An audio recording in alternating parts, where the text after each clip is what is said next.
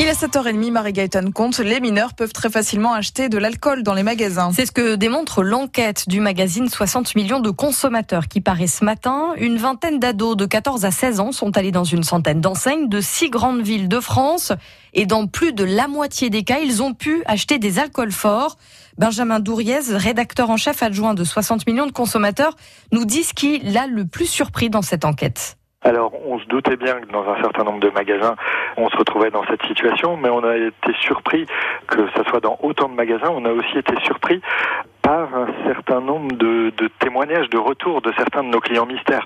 On a par exemple dans des cas, alors ils sont peut-être pas très nombreux, c'est 5 cas sur la centaine de tentatives d'achat, mais des 5 cas où le caissier ou la caissière a demandé la pièce d'identité et malgré tout euh, laissé passer l'achat alors qu'il avait demandé la pièce d'identité. Euh, donc c'est totalement incompréhensible. Ça a beau être dans 5 cas sur la centaine de tentatives d'achat, c'est assez symbolique du fait qu'il y a quand même un, véritable problème qu'il va falloir régler. Cette étude du magazine, donc 60 millions de consommateurs sur le fait que les mineurs peuvent très facilement acheter de l'alcool dans les magasins, est à retrouver sur francebleu.fr. Une femme meurt tous les deux jours et demi sous les coups de son conjoint ou de son ex-conjoint. Trois femmes sont mortes depuis le début de l'année dans la Somme. Les violences conjugales, comment sortir de l'emprise? C'est le thème d'une conférence ce soir à 19h à l'espace de Wailly à Amiens, animée par Emmanuel Firmin. Il fait partie de l'association Yves Lefebvre qui s'occupe d'aider les familles et les femmes victimes de violences. Et il sera avec nous tout à l'heure à 8h10 sur France Bleu Picardie. Agnès Thiel est exclue de la République en marche. Le parti reproche à la députée de l'Oise ses propos polémiques sur la PMA, la progression médicalement assistée.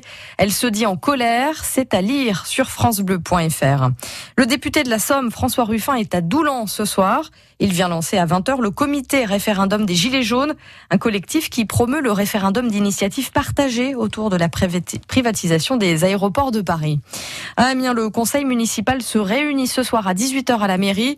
Une partie de la séance sera consacrée au compte administratif de la ville pour l'année 2018. Les salariés de WN à Amiens devront encore patienter. Pour comprendre pourquoi leur entreprise est en redressement judiciaire, une cinquantaine de ces ex-salariés de Whirlpool repris il y a un an par WN a signé hier leur employeur et Whirlpool devant le tribunal d'Amiens. Ils veulent avoir des documents censés expliquer la faillite actuelle de WN, mais l'audience a été renvoyée au 11 septembre à la demande de WN. Les trésoreries se réorganisent dans la Somme. Comme partout en France, dans trois ans, il n'y aura plus de trésorerie, mais des services d'accueil de proximité. Alors à quoi les contribuables doivent-ils s'attendre, Hortense Crépin? Pas de fermeture sèche de trésorerie prévue. La direction des finances publiques parle bien d'un réaménagement du réseau. Concrètement, vous pourrez toujours effectuer vos démarches, mais dans des points de contact, les futures maisons France Service voulues par Emmanuel Macron. Des établissements regroupant des services comme la CAF ou le Pôle emploi. Objectif affiché, se rapprocher des usagers et leur permettre de faire plusieurs démarches au même endroit. Mais selon les syndicats, cela permettra surtout de faire des économies de moyens, tant sur les bâtiments que sur le personnel. Les 28 communes du département avec une trésorerie n'auront plus qu'un accueil de proximité avec des permanences et des effectifs renforcés, par exemple au moment des déclarations. Six communes supplémentaires devraient aussi avoir un accueil de proximité, comme Camon, Longo ou Villers-Bretonneux.